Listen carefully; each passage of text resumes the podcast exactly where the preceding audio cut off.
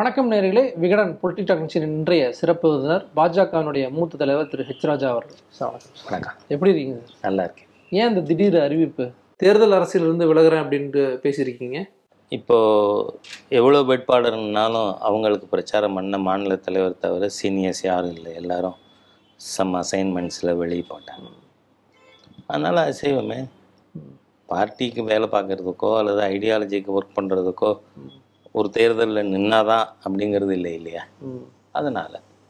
தொடர்ச்சியாக சீனியர்களுக்கு எல்லாத்துக்கும் முக்கிய பொறுப்புகள் வழங்கப்பட்டு வருது. நீங்கள் கட்சிக்கு ஒரு செய்தி சொல்கிறீங்க நான் இருக்கேன் எனக்கு கொடுங்க அப்படின்ட்டு. இல்லை. அது அவரவர் அர்த்தம் பண்ணிக்கிறத பொறுத்தது. ஓகே. என்னோட நிலைப்பாட்டுக்கு அதுதான் காரணம். பிரதமர் I வந்து want to help the state president uh, in campaign. Okay பிரதமர் வந்திருந்தார் அது குறிப்பிட்டு சொன்னீங்களா? பார்க்க பார்த்து பேச முடிஞ்சுச்சா இல்லை தனிப்பட்ட முறையில் பேசுறதுக்கு யாருக்குமே வாய்ப்பு இல்லை. இந்த தேர்தல் அரசியலில் திமுகவோட கூட்டணி இருந்தப்போ தான் நீங்கள் வெற்றி பெற்றிருந்தீங்க. ஆமாம் மீண்டும் அந்த கூட்டணி அமைஞ்சா இந்த அறிவிப்பு வந்து பின்னோக்கி எடுத்ததுக்கான வாய்ப்புகள் இருக்குமா? நீங்கள் கூட்டணியை பற்றி என்றைக்குமே நான் கருத்து சொல்ல மாட்டேன். ஆனால் ஒரு அறிவிப்புங்கிறது இப்போ கட்சி தலைமையே வேறு மாதிரியே சொல்லுது. I'm discipline soldier. கட்சி தலைமை எடுக்கக்கூடிய முடிவுக்கு நான் கட்டுப்படுறேன் அப்படிங்கிறீங்க. என் நிலையை சொல்லிட்டேன். அதுக்கப்புறமா கட்சி வந்து ஒரு முடிவு சொல்கிறாங்க அப்படின்னா இப்போ முடியாதுன்னு சொல்ல முடியாது இல்லையா? ஏன்னா எல்லாருக்கும் இப்போ மறந்து போயிருக்கோம் அல்லது அந்த காலகட்டத்தில் பிறக்காதவர்கள் தான் இப்போ நிறைய பேர் இருக்காங்கன்னு சொல்ல முடியும். நான் எண்பத்தி ஒம்போதில் கட்சிக்கு வேட்பாளர்கள் மொத்தமே இருபத்தி ரெண்டு பேர் தான் சட்டமன்றத்துக்கு நிறுத்தப்பட்டார்கள். அந்த இருபத்தி ரெண்டில் நான் ஒருத்தன். எண்பத்தொம்போதில் காரைக்குடி சட்டமன்ற தொகுதியில் நின்னவன். அதனால் போட்டிடுறதை பற்றி யோசிக்கிறவன் இல்லை. அப்படி நின்னவங்கள மூணு பேர் நாங்கள் பிற்காலத்தில் எம்எல்ஏக்கள் ஆனோம். நான் சி வேலாயுதன் அவர்கள் எம்ஆர் காந்தி அவர்கள். அதனால் அன்றைக்கே நின்றுருக்கோம் நம்ம. எயிட்டி நைன் பிஜேபின்னா தமிழ்நாட்டில் அவ்வளோ பெரிய அறிமுகம் இல்லாத ஒரு காலகட்டம். அதனால் அப்பயே கூட நின்றுருக்கோம் நம்ம. அதனால் அதை பற்றி யோசிக்கிறவன் இல்லை. லெட் பார்ட்டி டிசைட் ஒரு தொகுதியில் சுருங்கிட வேணாம். ஒட்டுமொத்த தமிழ்நாட்டுக்கு நம்ம டிராவல் பண்ணணும் அப்படிங்கிற ஒரு எடுத்தீங்க. அதான் அதாவது கேம்பெயின் பண்ணுறதுக்கு அவைலபிளாக இருக்கணும். ஏன்னா சீனியர்ஸ் எல்லாரும் வெளில போயிட்டாங்க. ம். இந்த சீனியாரிட்டியோட அடி- அந்த ஒரு இடத்த வந்து நிரப்பணுங்கிறத ரொம்ப குறிக்கோளாக இருக்கீங்க. ஆமாம் ஆமாம் நீங்களே கூட்டணி சார்ந்த விஷயத்தையும் நீங்கள் தொட்டீங்க அதனால கேட்குறேன் அதிமுக பாஜக கூட்டணி தலைமை தேசிய தலைமை முடிவு பண்ணுறது தான் அந்த கூட்டணி வந்து எந்த அளவுக்கு ஆரோக்கியமாக இருக்குது அப்படிங்கிற கேள்வி இருக்குல்ல அதாவது அரசியலில் வந்து இது கடைசி அப்படின்னு இன்றைக்கி நாம் சொல்ல முடியாது. இன்னும் சரியாக ஒரு வருஷம் இருக்குது அடுத்து ஏப்ரலில் எலெக்ஷன் ஸ்டார்ட் ஆகிடும் மேலே பதினஞ்சு பதினாறு தேதிக்கு முடியணும். அதனால் miracles can happen at any time sir ஒரு காலகட்டத்தில் பாஜகனுடைய தலைவர்கள் மத்திய அமைச்சர்கள்லாம் வந்து ஜெயலலிதா அவர்களுக்கு வந்து டைம் கொடுக்கல அப்படின்னு சொல்லி காத்திருந்த நேரம்லாம் இருக்குது இப்போ அதிமுக இருக்கக்கூடிய தலைமை சார்ந்த நபர்கள் வந்து பாஜகவுடைய தலைவர்களை சந்திக்கிறதுக்கு காத்திருக்காங்க பலரும். அப்படின்னு யார் சொன்னாங்க? பார்க்க முடியுது. அந்த அந்த நிலை வந்து மாறி இருக்கு தேவையை பொறுத்தது. இப்போ கூட சமீபத்தில் எங்கள் கூட்டணி நிகழ்ச்சி தலைவர் திரு. எடப்பாடி பழனிசாமி அவர்கள் டெல்லியில் போய் மத்திய தலைவர்கள் எல்லாரையுமே பார்த்துட்டு வந்திருக்காரு. அதனால் அந்த மாதிரிலாம் சொல்ல முடியாது. நோ கம்பேரிசன் ம். அவர்களுடைய தலைமை முடிவு எடுக்கிறது கூட பாஜக தான் அப்படிங்கிறத வந்து நேரடியாக பார்க்க முடிஞ்சுச்சு பல இடங்கள்ல. நீங்கள் அதான் சொல்கிறேன் சூழ்நிலை மாற்றங்கள் பர்சனாலிட்டி சேஞ்சஸ் இதெல்லாம் வந்து பல புதிய மாற்றங்களை கொடுக்கும். அது தட் இஸ் அக்செப்டபிள். மாநில ஆளுநருடைய பேச்சுக்கள் வந்து கடுமையாக விமர்சனம் செய்யப்படுது. பன்னிரெண்டாம் தேதி போராட்டத்தை அறிவிச்சிருக்காங்க. அதை எப்படி பார்க்குறீங்க இந்த போராட்டமே தேவையில்லாதது. ஏனென்று சொன்னால் ஸ்டெர்லைட் போராட்டம் நடந்து கொண்டிருந்த காலகட்டத்தில் நான் பல கேள்விகள் எழுப்பினேன். அதற்கு பதில் தருவது போல் இருக்கிறது ஆளுநர் அவர்களுடைய உரை. நூறு நாட்கள் இவ்வளோ பெரிய கூட்டத்தை சாப்பாடு போட்டு சஸ்டெயின் பண்ணது யாரு? யோசிச்சு பார்க்கணும். அது மாத்திரம் இல்லை அதே சம காலகட்டத்தில் நடந்த கூடங்குளம் போராட்டத்தின் பொழுது டாக்டர் மன்மோகன் சிங் அவர்கள் சொன்னார் யாரும் ஹிந்துத்துவ லீடர் இல்லை. இது புடம்போட்ட செக்குலர் தங்கம். அவர் சொன்னார் அமெரிக்கா கொடுக்கின்ற கையூட்டை வைத்து இங்கு போராட்டத்தை தொடர்ந்து கொண்டு இருக்கிறார்கள் அப்படின்னா அவர் கண்ட்ரியவே நேம் பண்ணார். காரணம் செர்னோபிலுக்கு அப்புறம் ஒரு இம்ப்ரூவ்டு வெர்ஷன் தான் கூடங்குளம் ஆனால் அந்த செர்னோபிலை வச்சு இங்கே அரசியல் செய்கிறதுக்காக நாளைக்கு இது சக்ஸஸ்ஃபுல் ஆகுமானால் அந்த கிரையோஜெனிக் என்ஜின்கள் விற்பனையாகும். அதனால் வந்து இதை முடக்கணும். அப்படின்னு அமெரிக்கா நிதியுதவி செய்ததுன்னே குறிப்பிட்டு சொன்னார்.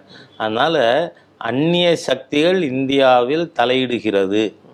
அப்படிங்கிறது ஒன்றும் புதுசு இல்லையே. நீங்கள் ஆளுநர் அவர்கள் சொன்னதில் ஒரு உண்மையை நாம் மறுக்கவோ மறைக்கவோ முடியாது. கொஞ்சம் கொஞ்சமாக நம்ம வாகனங்கள் கூட எலக்ட்ரிக் வெஹிக்கிள் மாறிக்கொண்டு இருக்கும் கார் ஹேஸ் கம் அப்படி இருக்கிற சூழ்நிலையில் காப்பரோட தேவை இன்னும் அதிகமாகுது. அந்த சம மாதிரி சூழ்நிலையில் நாற்பது சதவீதம் தாமிரத்தினுடைய தேவையை பூர்த்தி செய்கின்ற ஒரு ஆலையை மூடச் சொல்லி இந்த அர்பன் நக்சல்ஸுக்கு சீனா உதவலைன்னு சொல்ல முடியுமா? முடியாது. இல்ல மத்தியில நீங்க தான் இருக்கீங்க தடுத்திருக்கலாமே. எது? வெளிநாட்டுல இருந்து உதவிகள் தடுத்திருக்கலாமே நீங்க. இல்லை இல்லை நீங்கள் வெளிநாட்டிலேருந்து பல விதத்தில் உதவி செய்யலாம். இன்னைக்கு நீங்கள் உள்நாட்டுக்குள்ளே பணம் ஜெனரேட் பண்ண வெளிநாடு சக்திகளுக்கு முடியாதா? அதில் ஈடுபட்டிருந்தவர்கள் எதுவும் திமுக அதிமுக ரெண்டுமே ஸ்டெர்லைட் போராட்டத்தில் கலந்துக்கலை. காரணம் இருக்குது ஏன்னா அதுக்கு அனுமதி கொடுத்தது அதிமுக. ரெண்டாயிரத்தி பத்தில் அதனுடைய விரிவாக்கத்திற்கு என்விரான்மெண்ட் கிளியரன்ஸ் கொடுத்தது ஆ ராசா இது ரெண்டையுமே யாரும் மறுக்க முடியாது. இது it's in black and white அந்த மாதிரி சூழ்நிலையில் இந்த சிறிய சிறிய அமைப்புகள் இவங்க தான் அந்த போராட்டத்தை நடத்தினாங்க. மக்கள் தான் முன்னெடுத்தாங்க அப்படிங்கிறாங்க. சார் சர்ச்சில் மணி அடிச்சு கும்பல் கூட்டப்பட்டதா இல்லையா? மதவாதம் இல்லைங்கிறீங்களா அதில். தேச விரோதம் இல்லைங்கிறீங்களா அதில்? சொல்ல முடியாதே. ஏன்னா சர்ச்சில் மணி அடித்து கூட்டம் கூட்டினாங்க. அதில் சுடுபட்டு இறந்தவரில் ஒருவர் பாதிரியார். அதனால் பல்வேறு அம்சங்கள் அதில் இருக்குது. ஆளுநர் அவர்கள் அவர் பேசிய பேச்சுக்கு ஆதாரம் இருக்குன்னு சொல்லியிருக்கார் அதனால் ஒரு உண்மையை ஏன் சார் பேசக்கூடாது அதுவும் நாட்டின் எதிர்கால நலனுக்காக அதனால் ஆளுநருக்கு எதிராக போராட்டம் நடத்துறதுங்கிறது நூறு சதவீதம் ஏற்புடையது இல்லை. ஆளுநருடைய பேச்சுக்கள் எல்லாமே வந்து பாஜகவுடைய குரலா தான் இருக்கு அவர் அப்படி ஒரு இல்ல, மாநில தலைவர் தேசியத்தின் மாதிரி. பேசுறாரு அப்படிங்கிறாங்க நான் என்ன சொன்னேன் தேசியத்தின் குரல். இந்த பிரச்சனை இல்ல பொதுவாவே. அதுக்கு தான் பொதுவாகவே சொல்கிறேன் நான். நீங்கள் கொஞ்ச நாளைக்கு முன்னாடி எனக்கு அதை படிக்கிறதுக்கு சிரிப்பாக கூட இருந்தது. தீபாவளி பற்றி கால்டுவெல் சொல்லலைன்னு இந்த திருமணம் கடந்த உறவு எக்ஸ்பர்ட்டு சுபவீரபாண்டியன் பேசினார். இதெல்லாம் கால்டுவெல் புத்தர்கள். அதுக்கு முன்னாடி நமக்கு இந்த நாட்டுக்கு சரித்திரம் இல்லைன்னு நினைக்கிறாங்க. அதனால தான் ஆளுநர் ஒரு விஷயத்தை தெளிவாக சொல்கிறார் ப்ரீ கலோனியல் ஹிஸ்டரியை முதல் நாம் தெரிந்து கொள்வோம். காலனி ஆதிக்கத்திற்கு முன்னால் இந்த நாடு இருந்ததா இல்லையா? நாம் இருந்தோமா இல்லையா? அப்போ நாம் என்னவாக இருந்தோம்? இதை பற்றி நாம் பேசலாமே. அதில் என்ன தப்பு? நீங்கள் நான் கூட கீழடி பற்றி சொல்லியிருந்தேன். அவங்க தமிழன் கலாச்சாரம் ரெண்டாயிரத்து முந்நூறு வருஷத்துக்கு முந்தையதுங்கிறாங்க நான் சொல்கிறேன் அதற்கும் மேல் பழமையானது. காரணம் என்ன? இந்த வேத நாகரிகம் அல்லது சனாதன தர்மம் இது பற்றி ரிசர்ச் பண்ணின ஒரு ஜெர்மனியன் ஸ்காலர் மேக்ஸ் முல்லர் அவர் சொல்றார் இந்த நாகரிகம் பதினையாயிரம் ஆண்டுகள் பழமையானது இல்லை அதற்கும் மேற்பட்டதுங்கிறார். அதுக்கான ஆதாரங்கள் கிடையாது இவங்க வந்து என்ன அவர் ரிசர்ச் இல்லை இல்லை ரிசர்ச் பண்ணி அவர் அதுக்கான ஆதாரங்கள் வெளியிட்டு இருக்கார் ம், ம். நாம முழுமும் மேக்ஸ் முல்லருக்கு செலவு பண்ணால் பல மணி கணக்குகள் ஆகும். ஆனால் நீங்கள் இப்போ தொல்பொருள்ங்கிறது என்ன? இது மண் படிமங்களால் மூடப்படுகின்ற விஷயம். இன்னும் ஆழம் போங்கங்கிறேன் நான். will get ஆழமும் அகலமும் அதிகமாக்கினா இன்னும் பல உண்மைகள் கிடைக்கும். இல்ல இந்த அரசுக்கு வந்து அதுல நம்பிக்கை இருக்கு அதனால எட்டாவது கட்ட ஒன்பதாவது கட்ட அகழ்வாய்வுல போறாங்க. நீங்க பிஜேபி அந்த மாதிரி எதுவும் பண்ணலைங்கிறாங்க நீங்க அகழ் ஆய்வே. எதுக்கு தேவை? மறைந்த பண்பாட்டிற்கு கலாச்சாரத்திற்கு தேவை. இந்த சனாதன தர்மம் இல்லை இந்திய நாகரிகம் வேத நாகரிகம் என்ன பேர் வேணால் சொல்லுங்க. இது கண்டினியூயிங் சிவிலைசேஷன் காரணம் என்ன? ராமாயணத்தில் சொல்லப்பட்ட சித்திரக்கூடம் இருக்கா இல்லையா? மகாபாரதத்தில் சொல்லப்பட்ட பாட்டலிபுத்திரம் பல்வேறு மற்ற நகரங்கள் துவாரகை இது எல்லாமே இன்னும் இருக்கே.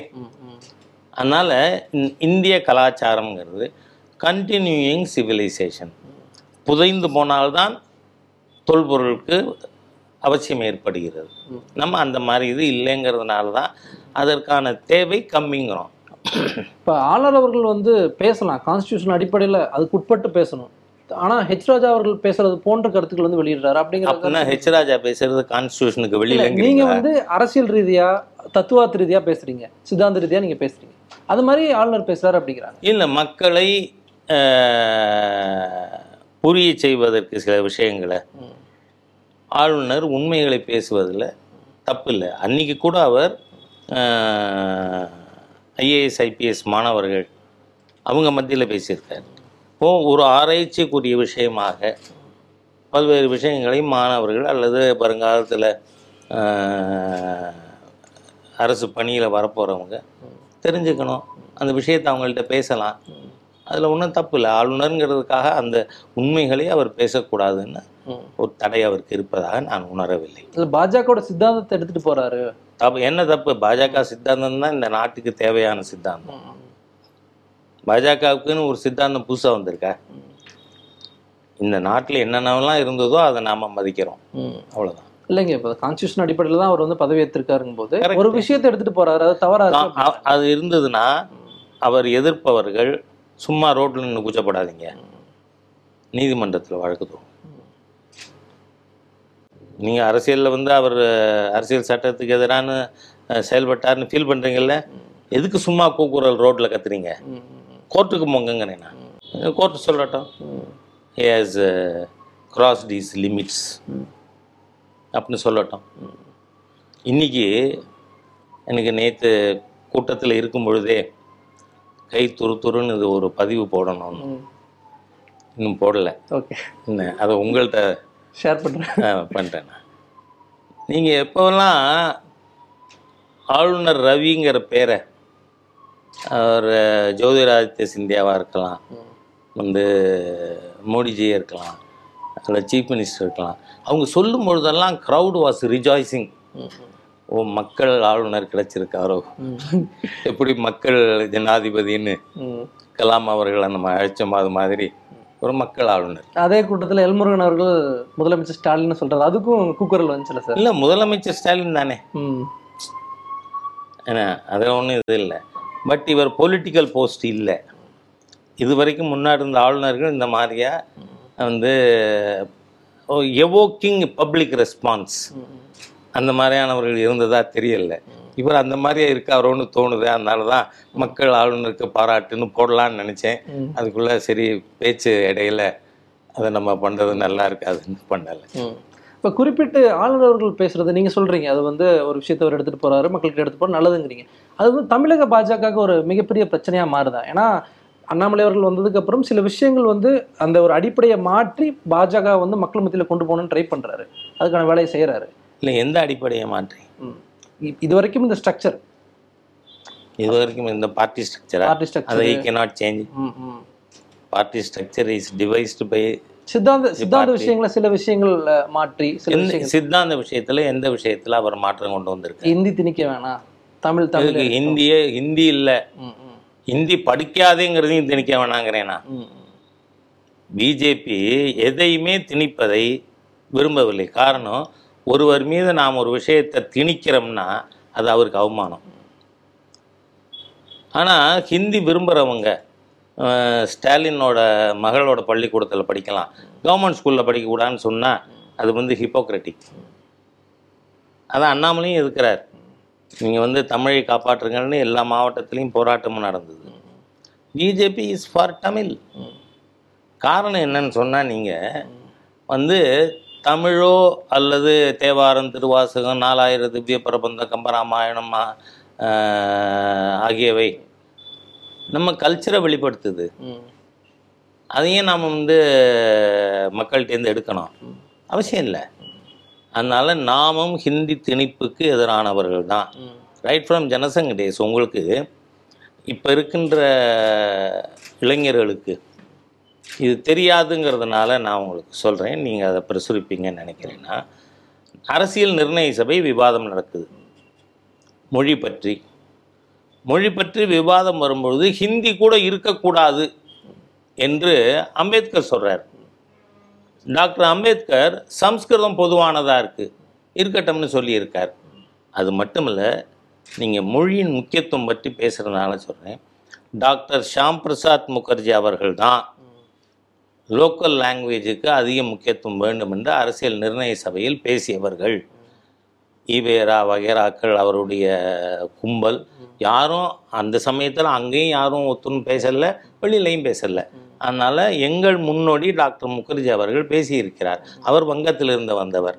நீங்கள் மொழியை பொறுத்தவரை மொழி உணர்வை பொறுத்தவரை தமிழ்நாடும் மேற்கு வங்கமும் ஒரே மாதிரியான ஒரு நேச்சர் உள்ளவங்க. அதனால் அவர் ஏற்கனவே பேசியிருக்கார். We are for development of local language அதுதான் இந்த நேஷ்னல் எஜுகேஷன் பாலிசியில் சொல்கிறோம். ஃபஸ்ட்டு ப்ரிஃபரன்ஸ் உள்ளூர் மொழி. அதுக்கப்புறம் ரெண்டாவது ஆங்கிலம். மூன்றாவது any one of the Indian languages ஹிந்தின்னு சொல்லலை. Any one of the Indian languages அதனால் உள்ளூர் மொழிக்கு முக்கியத்துவம் கொடுக்கக்கூடிய பார்ட்டியே பிஜேபி தான். இதை அண்ணாமலை அவர்கள் வந்து மாற்றணும்னு அவசியம் கிடையாது. அதனால் பார்ட்டி ஏற்கனவே ஏற்றிருக்கின்ற கொள்கைகள். அவர் அவருடைய வார்த்தைகளில் பிரச்சாரம் பண்ணுறார் நான் என் வார்த்தைகளில் பண்ணுறேன் இப்ப இங்க இருக்கக்கூடிய இந்த திராவிட கட்சிகளை வந்து எதிர்த்து ஒரு ஒரு புதுவிதமான அரசியலை நோக்கி அண்ணாமலை எடுத்துட்டு போறாரு அப்படிங்கும்போது அதை மீண்டும் கீழே வேலையை ஆளுநர் பண்றாரு. அவர் பேசக்கூடிய விஷயங்கள் அது சிக்கலாது அப்படிங்கிறாங்க எப்படி திமுகவை ஆதரித்து திராவிட கட்சிகளை ஆதரித்து ஆளுநர் பேசிட்டாரா. இல்லை.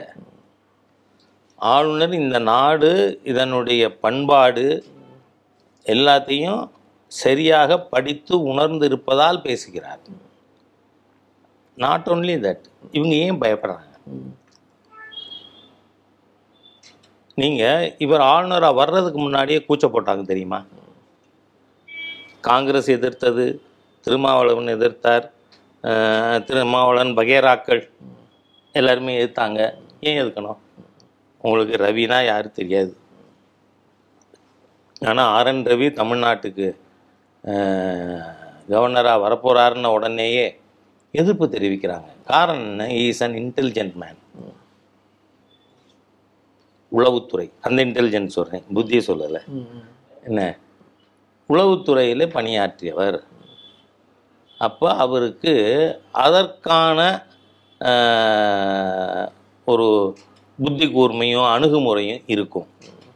தமிழ்நாடு ஒரு எல்லை மாநிலம் என்பதை நாம் மறந்துவிடக்கூடாது.